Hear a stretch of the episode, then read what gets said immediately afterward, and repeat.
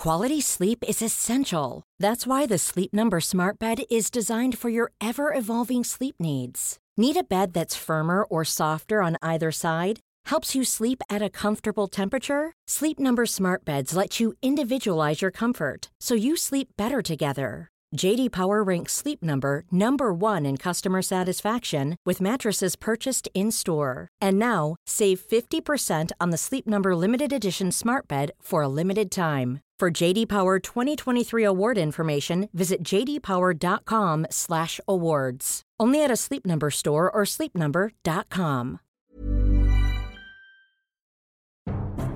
Searching for the loan that's right for your life or your business? The Bank of Clark County offers personal auto financing, personal loans and business lines of credit, mortgages and business real estate loans, home equity loans, personal and business construction loans, and more. Whether you're looking to upgrade your life or your business, the Bank of Clark County has the loan that fits. Visit your local Bank of Clark County branch or go to bankofclark.bank. Equal housing lender, member FDIC.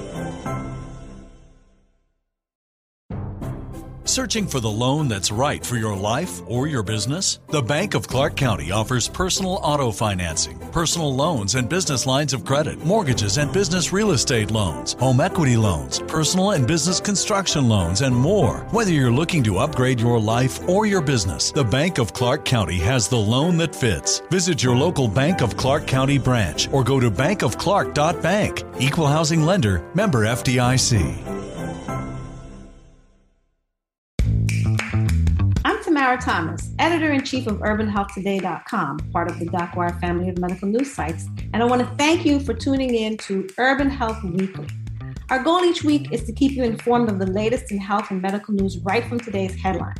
It's time to empower yourself with open conversations about your medical care with news that matters to you. So, are you ready? Let's get started. Hi, I'm Tamara Thomas, editor in chief of Urban Health Today, and I'm speaking today with Matthew Sappern, CEO of Perigen, an innovator in perinatal software solutions for obstetric surveillance and electronic fetal monitoring. He's here to talk about rural hospitals, the growing prevalence of maternity deserts in the US, and EFM's increasingly important role in perinatal obstetrics. Great to have you on, Matt. Tamara, thank you so much for having me. It's great to meet you. In 2020, National Advisory Committee on Rural Health and Human Services, or NACRHS, made policy recommendations, including the development guidelines for safety and treatment protocols in rural hospitals and clinics, both with and without OB services, to respond to obstetric complications, as well as the reduction of peripartum racial ethnic disparities. So, can you talk about what informed these sorts of policies? What's happening in these rural communities as far as? Sure, I'd be happy to. And in fact, if, if it's okay with you, I want to take a step even a, a little bit further back and, and uh, talk to you and your listeners about some general backdrops that are impacting obstetrics and perinatal care Please. because they're only made worse, frankly, by some of these items that we're talking about in rural environments and uh, and obstetric deserts. So, a, a, few things to remember about um, labor and delivery today is that number one, the patients are becoming increasingly complex. So, over the last ten years, not only has the average age of a first time mother gone up a little bit, but a lot of comorbidities that are just not really great for mom or not great for baby and that have to be very actively managed are on the rise as well. And by that, I'm talking about diabetes, obesity, hypertension. These are all things that present a lot of complexity for uh, physicians and moms to manage. And so uh, you've got a backdrop of a maternal profile that's getting a little bit more complex uh, requiring a bit more uh, management. And then you've got um, not a well known fact, but the reality is that once a baby is gone to term, so 36 weeks or beyond of gestational age, which is about 92% of the births in North America, mm-hmm. um, when things go wrong at that point, they're very highly avoidable. So there's a, a couple of statistics that I think are always helpful from a background perspective. The first is that in term babies, in childbirth, 55% of fetal brain injuries are actually avoidable. And 60% of birth related cerebral palsy cases are actually, again, avoidable. And 63% of maternal mortality uh, and morbidity is avoidable. These are term babies, um, and they almost all root back to this concept of delayed recognition, communication, and management of clinical warning signs. So that's in even the most sort of well-funded, well-established. That you know, these are statistics that cut across the entire nation. So not even just rural. So you can see that perinatal care has some challenges ahead of it. Um, a lot of the problems are because the tools that uh, that the nurses use and that the physicians use are very subjective in nature. They require a nurse to be um, expert all the time, 24 7, you know, sort of an inhuman amount of focus, uh, regardless of whether that she had a great night's sleep the night before or the day before, or she's been doing this for 20, 30 years or 20, 30 months. Or um, so uh, it, it's it's a backdrop that is already has us kind of back on our heels.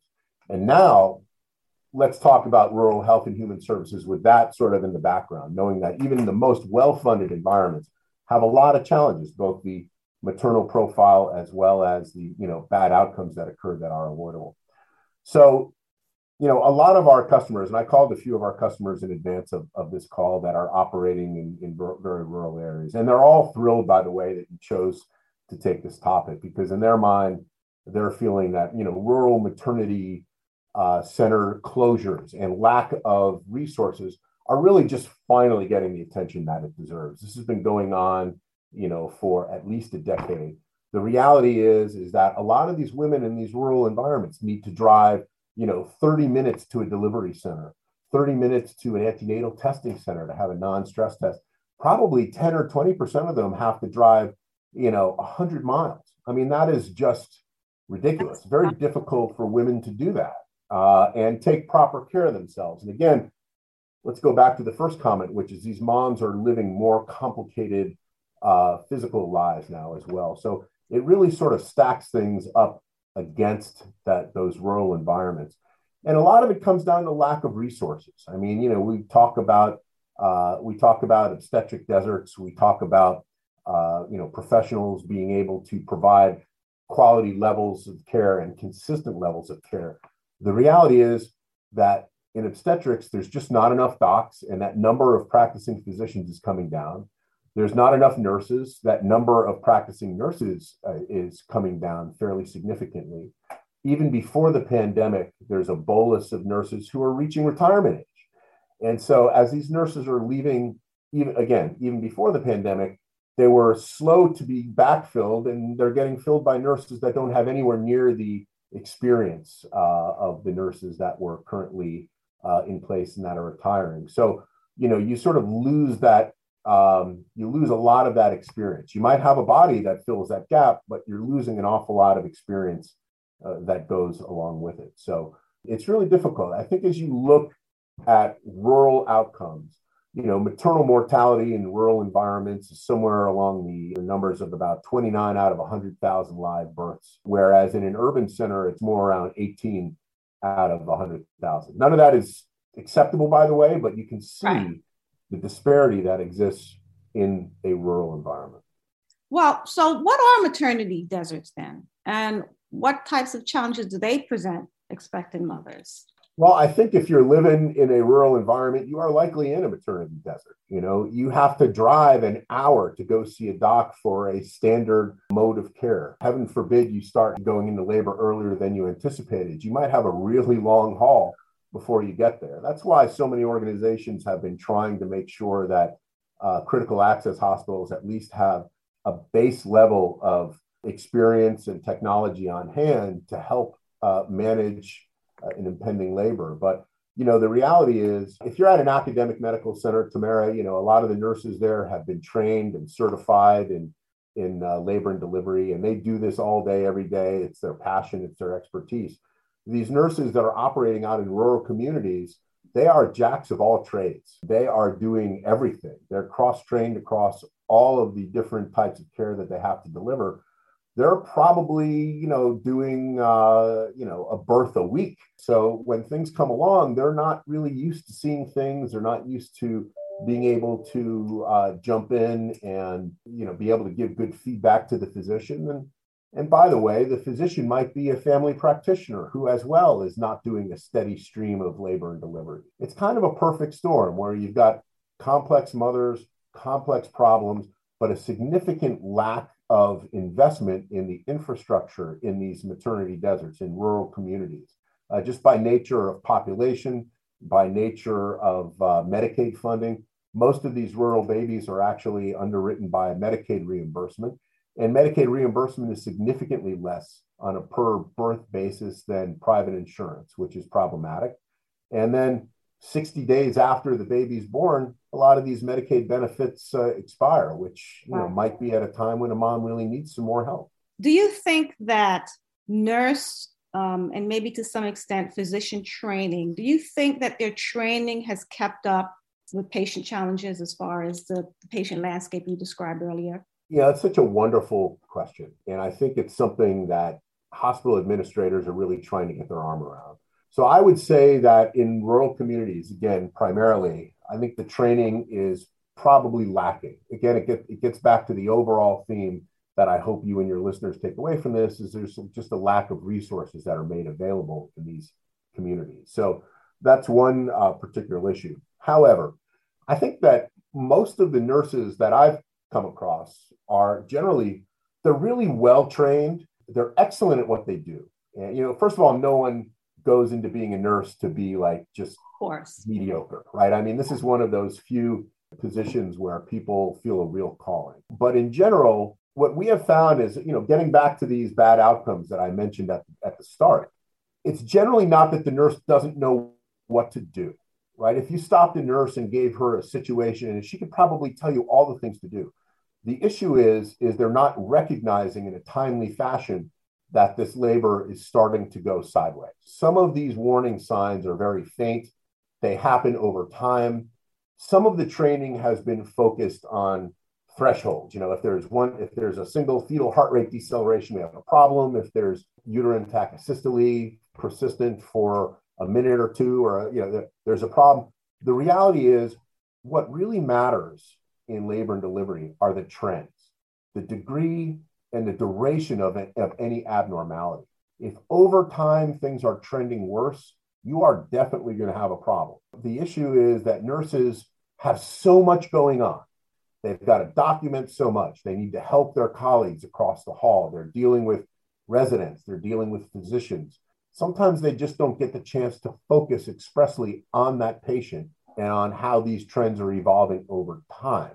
And that's when you get into trouble. So I think it's less about the training and simulations and more about recognizing when something is actually going awry to then use that training for. Does that make sense? It does, except that if you're not trained to recognize the signs, you see it becomes circular then, right? It, it is it is a little bit circular. Part of this is the ability to spend the right amount of time looking at these trends and also using analytical skills to be able to determine look the fetal heart rate is showing this potential problem but i'm talking to the patient. She seems fine. She seems comfortable. I'm feeling the baby move. You know, nurses have to deal with an awful lot of data. What we try to do at Perigen is take one or two components of that away from weighing on the nurse 100% and allow her to really practice nursing as as she learns. But you know, it's a right point that are you trained to look at those trends over time? I think I think they're trained to do that, but the environment is so dynamic, uh, Tamara, that maybe they don't have the opportunity to practice the way that they would like to all the time. Right. And then you also have the situation where some patients are just so far away. How do you educate the patient to recognize certain signs themselves, right? It's really it's really hard to do. I'll, I'll tell you what I think a wonderful future state is. There are a couple of companies that are trying to create signal acquisition tools, like a fetal monitor you might have at a bedside, but that can go in the home such that a mom with a cell phone, right, or uh, or Wi-Fi service would be able to provide some sort of monitoring capability for her and her fetus while she's sitting at her home. So she doesn't have to take time off from work and lose those wages and spend all that money in gas and travel to drive 50 or 60 miles to go see a physician for what would be a typical standard test. There are a number of companies who are working on getting the FDA to, to clear them. They're medical devices, so they have to go through an FDA clearance. And my hope is in the next 18 to 24 months, we start to see a greater proliferation of these devices that go into the home. I think in general, we have to realize that there is a huge gap in nursing personnel and capacity and physician personnel and capacity. And, I, and I'm just not bullish on that changing. So the reality is now is the time for caregivers to focus on what can technology do to lighten the load and maybe create a bit more of an exacting environment for these nurses and physicians to practice in. So, one of the things that we try to do with our tool is use artificial intelligence to create real time analysis that is equivalent to having an expert at the bedside. So, computers count things really, really well. You know, computers aren't generally empathetic beings, uh, but but they count really well. So right. bad nurse, great counter. Right. so can we use tools like ours to augment what the nurse has to do?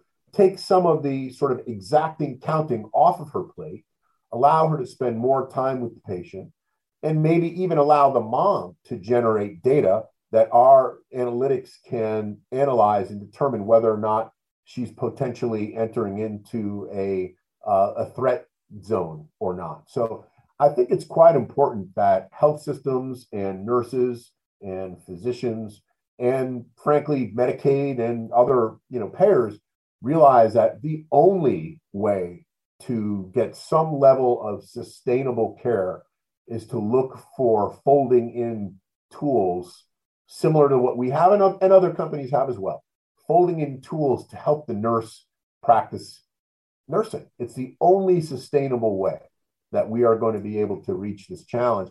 And as you look in a rural environment where there's even less reimbursement, where there's even less nursing uh, capacity, the only way we're going to survive is to take advantage of technologies So, can you define what electronic fetal monitoring is? So, I'll do my best. Elect, you know, fetal monitoring is essentially trying to identify if the fetus is at risk of something going wrong during labor and delivery. It started in the 1800s with physicians and you know big crazy looking stethoscopes trying to figure out what was going on. If you look at electronic fetal monitoring today, you'll typically see in a labor and delivery room a mom will come in and they'll put a couple of devices around her belly with a couple of straps and if, if you have children you probably yes. vaguely remember having all the stuff on you and and You've got what's called a Doppler transducer, which is essentially like a sound uh, sound wave radar that's looking for fetal heart rate. And you've got something called a tocodynamometer. It's a mouthful. Usually, just call it toco. Uh, that is essentially measuring pressure and determining the rates of contraction of the mother's uterus. So these are really sort of the gold standard, if you will, in terms of a nurse and a doc keeping track of how this labor is going. You can monitor the fetal heart rate. If there are patterns of fetal heart rate decelerations, that's a bad thing. It means the baby is maybe not recovering as they want to from uterine contractions.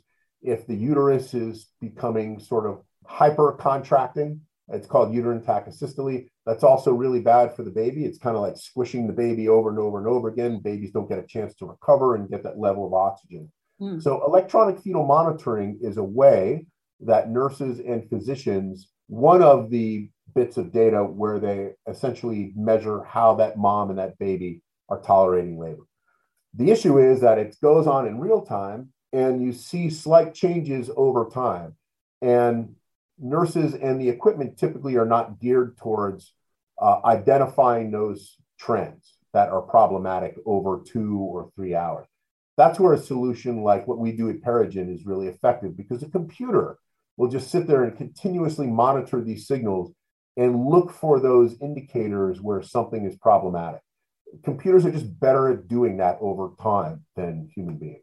Oh, so so what Perigen does is Perigen basically gives provides the feedback to the clinician. So there's it takes the guesswork out of it. They don't have to figure out, wait, is this Toco or is this Khaki? They don't have yeah. to figure that out. The machine. Yeah. You know what it is? It's a great, it's a really great confirmatory tool, mm-hmm. right? So say you're a super experienced nurse and you're like, ah, this is kind of a borderline strip. And you know, the issue with these fetal strips, and if you go back to your experience, you probably remember there was a nurse staring at the screen and trying to figure out where all these fetal heart rates are occurring. And you know, right. all of that is very subjective. And right. medicine really this part of medicine ought not be so subjective, right. right? This this sort of is begging for a very objective assessment, data driven. We're seeing that the uterus is contracting too much. I mean, let's let's kind of call it what it is. And so this is why computers and systems like ours that, as you mentioned, use artificial intelligence for pattern recognition to determine is this a problem or is this isn't not a problem? We always we want to try and inform the nurse. The nurse is always going to be smarter uh, because she's looking at other various inputs right? But we want to be able to tell the nurse look this fetal heart rate is problematic. Please take a look at this. You might be looking at it and saying i've seen this heart rate pattern before. It's always worked out. I'm not concerned. That's a concept called normalization of deviance. Mm-hmm. i'm sure you're aware of that. The reality is it's always fine until it's not right? And you know, you don't want to be the nurse who, hey, I've seen this pattern before, it's never been a problem, and then all of a sudden, oh boy, we have a problem. Particularly when because there's so, you know, there's nursing shortage, you're now looking at, you know, one nurse covering one or two or maybe three patients or helping an emergency down the hallway. You just don't want to lose sight of what's going on. So tools that use automated uh, pattern recognition like like Perigen's are really good for being an objective benchmark, if you will, that the nurse can refer to. I mean, the National Institutes of Health actually did an independent study and found that our solution was consistent with having a fetal heart rate expert by every bedside. Oh, now, wow. obviously, we, we were really proud about that, but let's putting putting pride aside for a moment. It's basically taking an expert and making it scalable, right?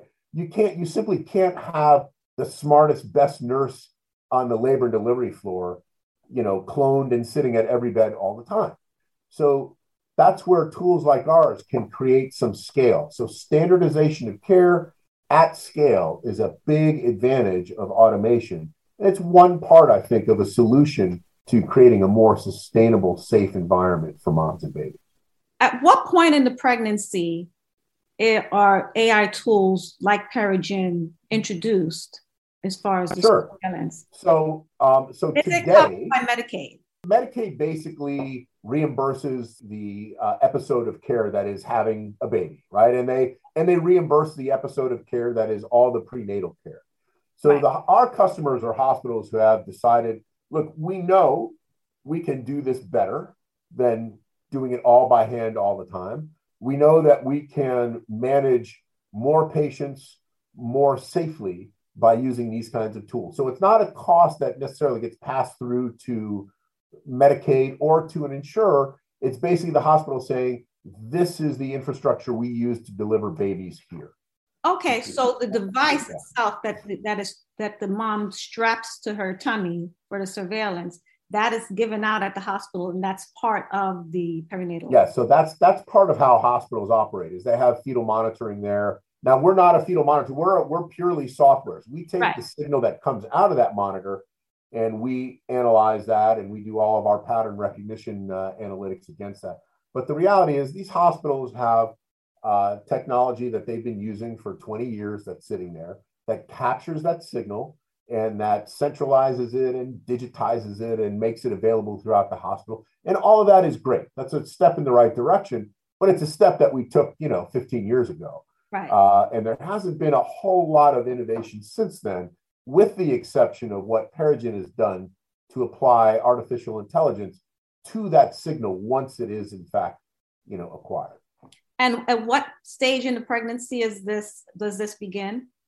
So currently, we are, and we're a, we're a medical device that's cleared by the FDA. So we go through it, you know, years of testing and submissions to the FDA. Right now, our technology is used in women who are, or babies that are 36 weeks of gestational age and beyond. So, really considered term babies. So, when you show up at the hospital and say, hey, you know, I, I think I'm having a baby, that's when Perigen swings into action. However, and this is really important for what the next couple of years looks like. We've developed technology, and it's currently in front of the FDA right now, that allows the use of our algorithms and artificial intelligence in a prenatal setting. Okay. And the, the reason why this is important is because even today, if you walk into a, a non stress test or an antenatal testing center, even if it's attached to a hospital right now, you see that there's a throughput issue. There's a bunch of moms who have unfortunately had to take time off and they're sitting there waiting to get these tests. And what we do is we can provide greater throughput through those tests and, frankly, a much more exacting measurement of the data that's being derived from that. So we expect by the end of the year, the FDA has signed off on this. That's our hope. That's our intent. That's what they've suggested to us. And hopefully, we can then start using our solution in those antenatal testing centers for prenatal testing. Now, if you recall at the outset of our conversation, I talked about how do we get this in the home? How do we get this so, you know, my daughter, your daughter, all these young moms don't have to drive across town or across the state to be able to get this level of care. Again, it's our hope and it's our insight into the market that within the next 18 to 24 months, there are companies that will have gained FDA clearance for these tools to be used in the home. And that's really exciting because then a mom can do this non-stress test. They can they can monitor the baby from the comfort of their couch, and tools like Perigen can automate the analysis of that. So while we're limited right now to essentially when you're in labor, active labor, in very short order, we are going to be helping to uh, drive greater throughput and better standardization of care in a prenatal environment as well. You know, during my pregnancy, I actually owned uh, one of those Doppler devices, and it was extremely comforting to be able to yeah. check in on my own without having to run to the doctor and I'm not for lack of resources in terms of seeing the doctor, but it just was, it was that added of, comfort. Of course. Look, you know, one, one thing I, I um, what is a Fisher House? It's a place where families can stay close by while our military and veterans are treated for wounds and illnesses, seen or unseen, at military and VA hospitals. Because the family's love is the best medicine of all. Learn more at FisherHouse.org. I mean, I realized this, you know, watching my wife go through two children. I mean, the, the bond that forms between the mother and that fetus is it's a remarkable uh, connection in, in, most times. And and so anything that gives you that sense of community with that baby is so so important. But the reality is, what we need to make sure, and what I think the FDA is properly focused on, is making sure that that information is meaningful that it's not information that is potentially going to upset you or make it you know make you think that things are are sort of not going as they as they need to, to go so there's a fair amount of regulatory oversight that i think is a, is a good thing right. I'm surprised to say that most software people kind of can't stand regulatory oversight and there are days where i'm not thrilled with what the fda requires us to do but then I think about, you know, someone like yourself sitting on your couch looking for that reassurance. And I realize that we need to make sure that these technologies are, in fact, as accurate as they can be. But while that was really reassuring, where the vision needs to go to is that it's something that is clinically meaningful and helps a nurse or a physician get better understanding into how your pregnancy is progressing.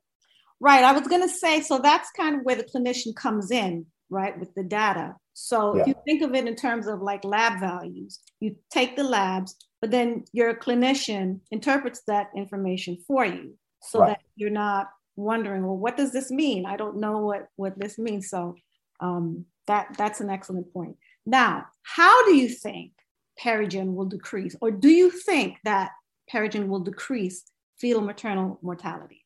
Well, uh, not only do I think it, but I know that in a number of our current customers, we have seen remarkable impact. We've got customers that have using our tools, uh, you know, so Ochsner, for example, Ochsner Health System down in Louisiana, and they. Here's a cool fact: a crocodile can't stick out its tongue. Another cool fact: you can get short-term health insurance for a month or just under a year in some states. United Healthcare short term insurance plans are designed for people who are between jobs, coming off their parents' plan, or turning a side hustle into a full time gig. Underwritten by Golden Rule Insurance Company, they offer flexible, budget friendly coverage with access to a nationwide network of doctors and hospitals. Get more cool facts about United Healthcare short term plans at uh1.com. Quality sleep is essential. That's why the Sleep Number Smart Bed is designed for your ever evolving sleep needs. Need a bed that's firmer or softer on either side? Helps you sleep at a comfortable temperature? Sleep Number Smart Beds let you individualize your comfort so you sleep better together. JD Power ranks Sleep Number number 1 in customer satisfaction with mattresses purchased in-store. And now, save 50% on the Sleep Number limited edition Smart Bed for a limited time. For JD Power 2023 award information, visit jdpower.com/awards. Only at a Sleep Number store or sleepnumber.com. Published a paper, and I'll be happy to send it to you after this. Thank but you um, using our technology and and a commitment to doing things the right way. I mean, they've got a great safety program there. As you know, it's never just about technology, right? If you kind of drop technology on a problem, you're just going to have a, a problem with a load of technology on it. It doesn't help anybody. But you know what Ochsner and a number of our other customers have been able to do with our solution is build safety programs constructed around using our tool. You know, when you see this from Perigen, here's what we want you to do right? So Ochsner was able to reduce the amount of um, unanticipated transfers to the NICU. These are term babies, babies that had no business being in the NICU, but still end up there anyway. The Joint Commission actually is now asking hospitals to report on this information. They were able to reduce that number by, you know, a full 24, 25%. So th- these are meaningful impacts when they were able to what you know, which in my mind equates to 25%, you know, better outcomes in labor and delivery. These are moms coming in, term babies, no expectation of going to the NICU, and a certain percentage were ending up in the NICU because I mentioned earlier there are a so many of these avoidable events that happen in childbirth. And Ochsner across their entire system was able to reduce that by 24%.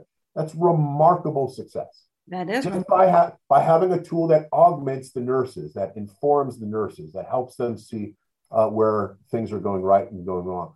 Another very large customers of our uh, customer of ours is in the middle of preparing a presentation that they are going to be um, uh, uh giving on a national uh, platform around perinatal safety and improvements that they've had, reducing the rates of uterine tachysystole and reducing the rates of these unanticipated NICU events. So so not only do I believe that Perigen will make a difference, this, the statistics are in fact, the data is in fact bearing that out today as we speak.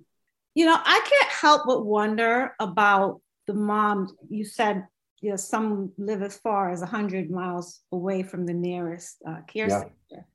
And so I'm curious about how far out does the data go to get that mom, say, closer because the, the, she has to have time to get there. Um, and time sometimes is the difference between a good and a not so good outcome. Often. how far out does the data go to help get mom in sooner if need be?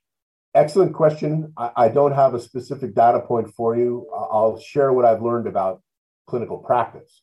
Okay. Oftentimes, physicians will say, geez, you know, you are showing signs of being a high risk baby. Maybe there's some sort of a deformity, there's a there's an underlying comorbidity. There are a number of customers that we work with that frankly end up having to hotel the mom mm. near the hospital. Like there are moms on these floors that are there for two and three months. Wow. Think about how the first of all, think about how ungodly expensive that is wow. for Medicaid to cover. That's why I'm saying wow. Right. And it's not just the clinical care and it's not just that hospital bed you're now also taking mom out of a position of you know earning a wage. You're taking her away from the family. She has other kids. They all suffer. I mean that's you know rarely does this part get talked about when you talk about maternal morbidity. So if a mom is sick you know oftentimes they're losing not only are they losing that wage in the household but who's caring for the rest of the household now as well? Yeah. all of a sudden what was what was a primary caregiver becomes a patient and so now you've got, you know, hopefully there's another adult around that can help, but all of a sudden you're managing children and you're managing a patient and it is just a, you know, sort of turns life upside down for these families. And there's an awful lot of expense that goes along with that. Let's talk a little bit about, I mean, you, you talked about nursing, but let's just, yeah. you know, so we talked about how, you know, a number of them are going to be retiring. The National Sample Survey of Registered Nurses by the HRSA said that the average nurse is age 50 years old. And there are projections that more than a million RNs are going to leave the workforce by 2030. Yeah. Although this number is probably greater because of the pandemic and because of, you know, sure. the, the strain on the existing nursing shortage retirements. This is obviously going to include the perinatal set of Absolutely. specialty. What are you seeing in terms of that squeeze and how that is affecting the perinatal care? So the squeeze is affecting perinatal care uh, very badly. So it's it's very difficult to get a requisite number of nurses on a floor to care for the patients that they have. Um, some of the patients, if they're being given certain drugs like oxytocin, which stimulates uterine contraction, are supposed to have a one-to-one nurse-to-patient ratio because it can be a very dangerous drug and virtually impossible to achieve that kind of staffing ratio there's another dynamic going on because of this nurse staffing problem that is actually exacerbating the entire nursing shortage. And that is this nurses are able to make a lot more money today, right now, as traveling nurses. Mm. So nurses are giving up the job that they might have had for five the last five years or the last 10 years. They're signing contracts that are generating a lot more money for the nurse. And I understand that and I appreciate that. And nurses need to go out and try and find some money. The problem, though, is that all of a sudden you have a nurse that drops into a hospital and did not train there, doesn't really know the physicians there, so maybe is a little reticent to say, "Hey, doc, you're missing something," or "Hey, doc, I'm seeing a fetal heart rate uh, pattern that I don't like." Because the doctor is going to question that nurse, and the nurse doesn't have the equity of having worked there for years to build that reputation. And frankly, some of these traveling nurses they pop in and they're not familiar with how this hospital likes to treat certain patients. Right. So the, the the not only do we have a shortage of nurses but the transient dynamic of this nurse staffing actually adds more and more confusion. Again this is an area where we've got to find some sort of sustainable level going out and getting into bidding wars for traveling nurses that don't really understand how th- that particular hospital wants to care for its patients is wrong on so many levels. It is never going to be a sustainable and safe model. So, again, the challenge is how are health systems opening themselves up to adopting different types of technology that can help standardize care, whether it's a nurse that's been there for 10 years or a nurse that's dropped in? How are we supporting that nurse? that has just dropped in? And then, of course, how do we ultimately build up a cadre of nurses such that we're not in this nursing shortage again? I mean, right now, I know a lot of hospitals are pulling nurses from ER and other areas to help in labor and delivery. And, you know, these are very different specialties. Although ER and labor delivery are very similar in that it's, you know, it's a lot of crazy all at once. So there's a sort of, if you're an adrenaline junkie as a nurse, being in the ER and being in the labor and delivery room is a great assignment for you because you're sitting around and then all of a sudden craziness happens and you need to be able to really focus and think uh, and think well. But right now, a lot of the craziness is because of the patients that are coming in yeah. from the pandemic and that it's drawing resources away from other parts of the hospitals because they have to deal with this. A hundred percent. I mean, health healthcare is in a really precarious uh, place right now what we've been able or, or, a way that we've been able to help our customers yeah that was going to be my question. So how does Perigen step in then? So we have we've helped a bunch of customers create remote sort of centralized remote monitoring where you have a single nurse sitting in a room in front of a in front of a uh, pc and Perigen is essentially the Perigen software is essentially identifying those labors that are starting to show warning signs and they're drawing them up on the screen for that nurse that is sitting in this centralized command center. So take Ochsner, for example. They've got a, they call their Telestork uh, central remote patient monitoring.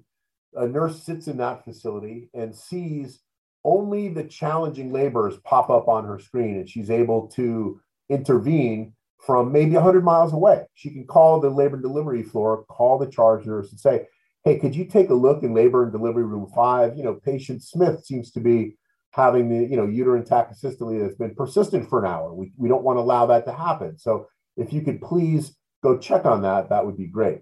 So what Perigen's done is it's tooled its application in a way to allow for central remote monitoring. So again, it's all about scale. How do we get standardization of care and how do we do it at scale? While having one nurse being able to provide a safety net across 15 or 20 different hospitals at any given time that is what I call scale.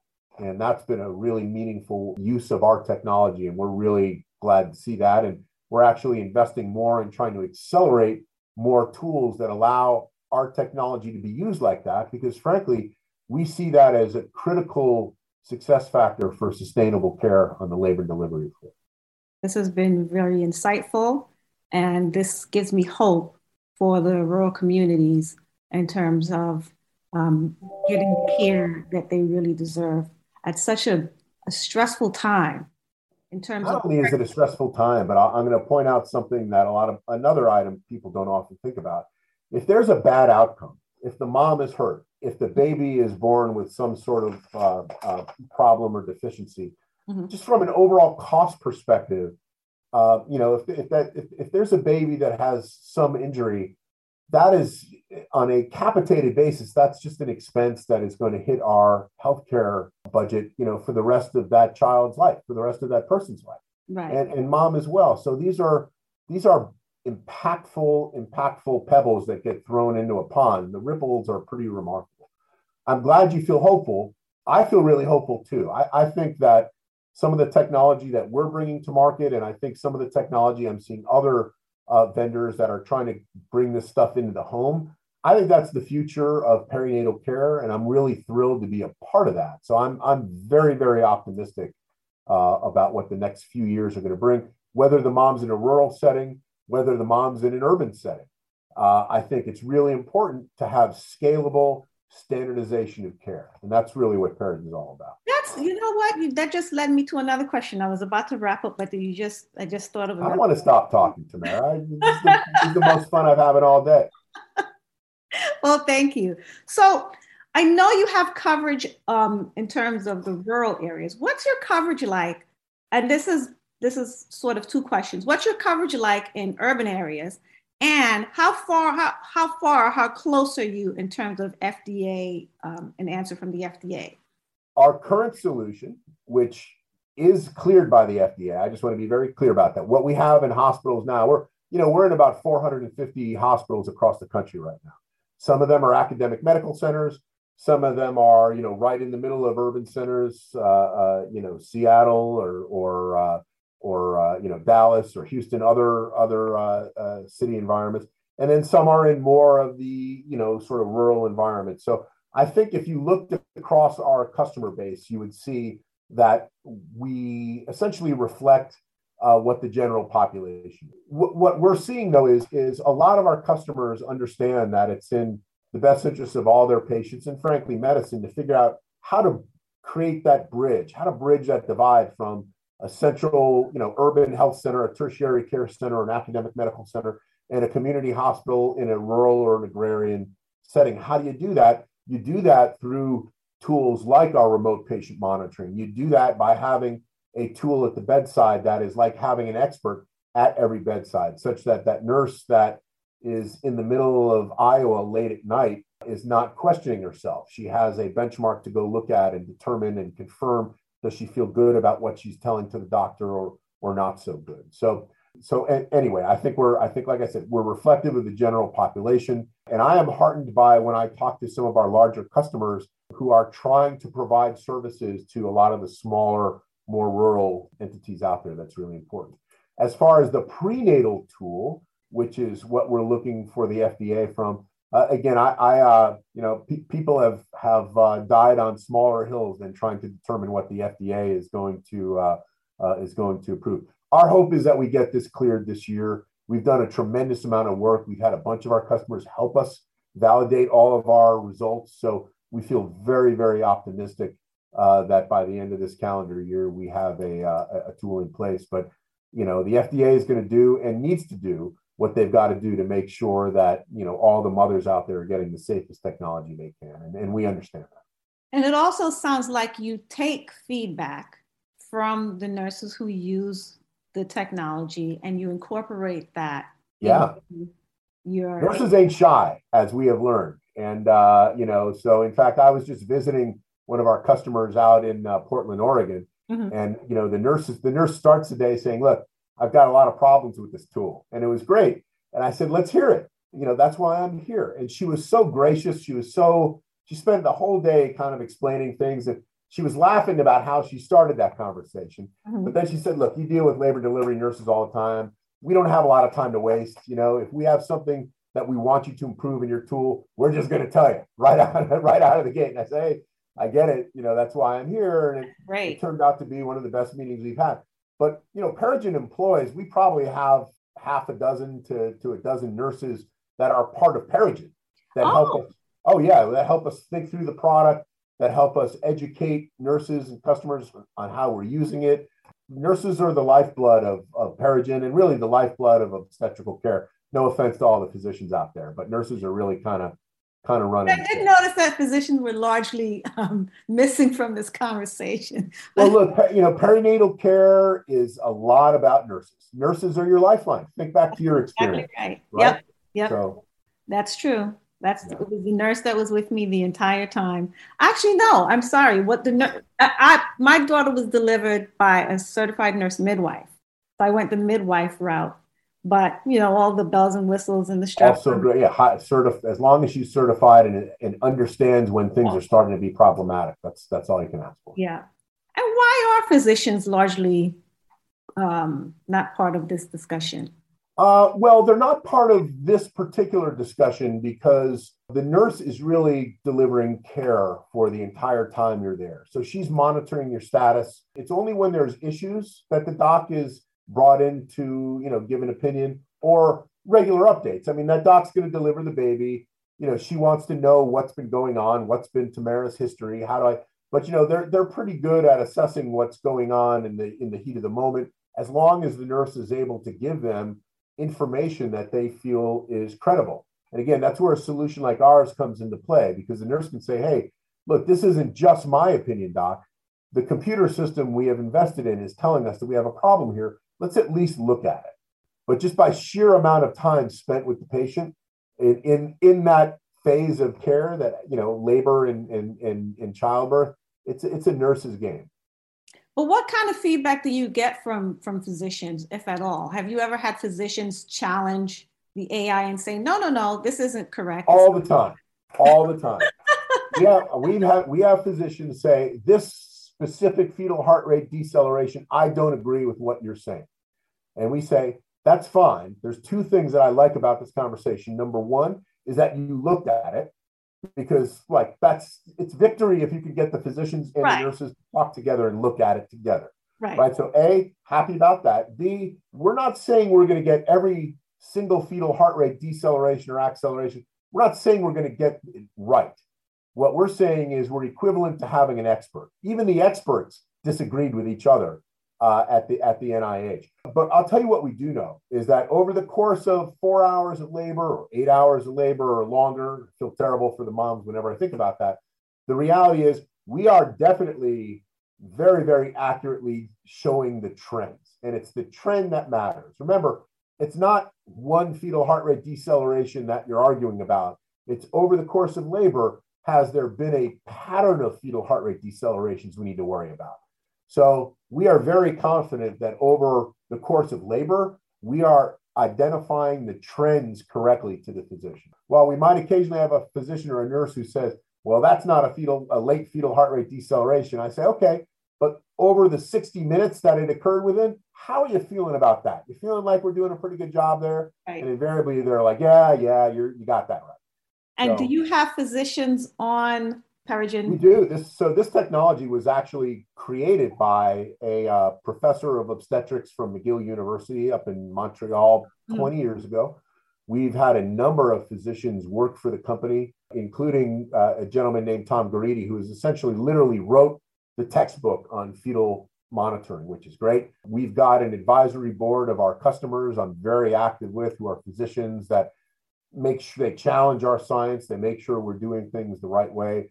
The submission we have in front of the FDA is actually looking at thousands and thousands of fetal strips and they're being judged by physicians for us. They do this work for us. They say, here's what's happening here, here's what's happening here, so we can test it up against our artificial intelligence to make sure that we're doing it correctly. Without our customers, Tamara, we would be a mere shadow of what we are today. Honestly, the amount of insight they provide us because they care is remarkable. Well, I got to say, this is really fantastic. And it, again, it does give me hope because it just, the coverage that it provides is so much bigger than, than the shortage, so much bigger than the lack of doctors. It just gives hope that it's like one or two or 10 less fetal maternal mortalities happening. Can, I'm gonna, I've got one more interesting statistic for you if you've got two more minutes from me. Please. So one of our customers is Texas Children's, which is part of Baylor College of Medicine. It's a phenomenal group of physicians and nurses that deal with very complex cases in Houston. They happen to have a clinic in Malawi, outside about, about 50 miles outside of uh, the capital, Lilongwe, Malawi. Mm-hmm. This clinic is doing 5,000 births a year. So, like, you know, a, a typical hospital, like, uh, you know, in, in Brooklyn is probably doing, call it 2,500 births a year. So, this mm-hmm. little clinic, you know, that has to rely, that literally, I'll show you a video. There's, they're growing vegetables in the middle of the clinic. There's, it's just, you know, they're doing 5,000 births a year. Wow. So, they had a situation where 12 out of every thousand births were stillborn. Horrific here in the United States or industrialized nations. I'm not sure it's that strange in that part. I mean, you know, Malawi's like the third poorest nation in the world. Okay. Right. So so talk about like trying to manage without resources. Right. Yeah. So so Texas Children's opened up this clinic. They staffed this clinic, and they came to us and they said, you know, we really want to work on a project with you. Would you give us your software and help us set it up in Malawi? and let's see if the software can make a difference there. So over the course of a year, we figured out, I think in some instance we're using like a Dixie cup and string, but we figured out how to get a third hand fetal monitor at the bedside in Malawi to transmit a signal through cellular and Bluetooth onto an internet in Lilongwe on the wire across and hitting a server in Houston, round tripping, coming all the way back to the bedside. That is uh, dedication. It's insane, right? And these are all this was a side project, by the way, for all of these people. They did it, you know, after hours. We like we found stuff, you know, sitting in Belgium to send ship them materials. Anyway, we've been able to reduce those bad outcomes from 12 every thousand to one every thousand. Wow. Amazing, right? That Amazing. Mind blowing. This is what happens when you very judiciously apply technology and you understand that it's not just the technology, it's the people and what you're doing with it that matter. But here we had a committed group of people who got this thing up and running. And now, you know, every so that's uh, so that's 10, that's you know, that's 50 babies that are gonna not be stillborn. Wow. In one clinic. That's incredible. That's an so you know, I mean, hopefully, and the Gates Foundation and a few other groups of non-governmental organizations are are trying to figure out if this is a scalable model. I, I you know, to to I would think it is. I mean, it's yeah, you know, it sounds like if you could get it all the way in Malawi, it sounds like it's. To me, it sounds scalable. I'm not as smart as you know Bill Gates, but to me, that sounds like a pretty scalable. And I imagine that the the internet infrastructure over there is probably not that great. So for you to pull that off, that's amazing. Volumes, yeah. It is amazing. So look, this is how I spend my day pretty easy to get up out of bed every morning. This is really cool stuff. You know, so yes, and I'm really glad to get a chance to share it with you today. And you know, you should feel free to call me anytime you want to talk about. Thank you, thank you. I am curious to see where the the the home stuff you know is. I, would like to talk to you about that in the future if you don't mind. But as soon as this stuff starts to get a little bit more formative, let's do that because I, I think that that will be really transformational. I really do. Matthew Sappern, CEO of Perigen, thank you so much for your time. This was this was this was great. This was awesome. Well, I really enjoyed it. Thank you for putting up with me and listening. It was uh, it's great stuff. We love to talk about. Thanks for listening to Urban Health Weekly today. I hope you'll join me and my friends next week so you can stay informed and inspired to take control of your health. See you next time.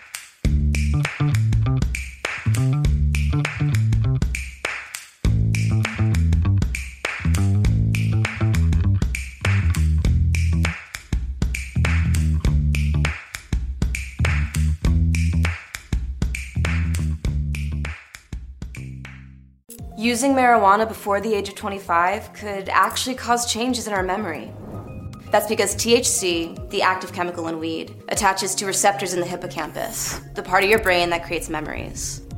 Learn about marijuana at our website, BetMGM is pitching baseball fans a chance to swing for the fences. Register using code CHAMPION200 and win $200 in free bets when you place a $10 moneyline wager on any Major League Baseball game and either team hits a home run, regardless of your bet's outcome. Enjoy baseball like never before with BetMGM's daily promotions at your fingertips all season long. Download the app or go to BetMGM.com and use code CHAMPION200 to win $200 when you bet 10 bucks on an MLB game and either team hits a home run. Sign up today and find out why nothing beats a win at the King of Sportsbooks. Major League Baseball trademarks used with permission. Visit betmgm.com for terms and conditions. Must be 21 years of age or older to wager. Virginia only. New customer offer. All promotions are subject to qualification and eligibility requirements. Rewards issued as non-withdrawable free bets or site credit. Free bets expire 7 days from issuance. Please gamble responsibly. Gambling problem? Call 1-888-532-3500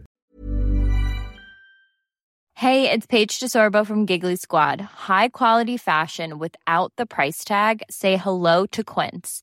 I'm snagging high-end essentials like cozy cashmere sweaters, sleek leather jackets, fine jewelry, and so much more. With Quince being 50 to 80% less than similar brands. And they partner with factories that prioritize safe, ethical, and responsible manufacturing. I love that. Luxury quality within reach. Go to quince.com slash style to get free shipping and 365 day returns on your next order. Quince.com slash style.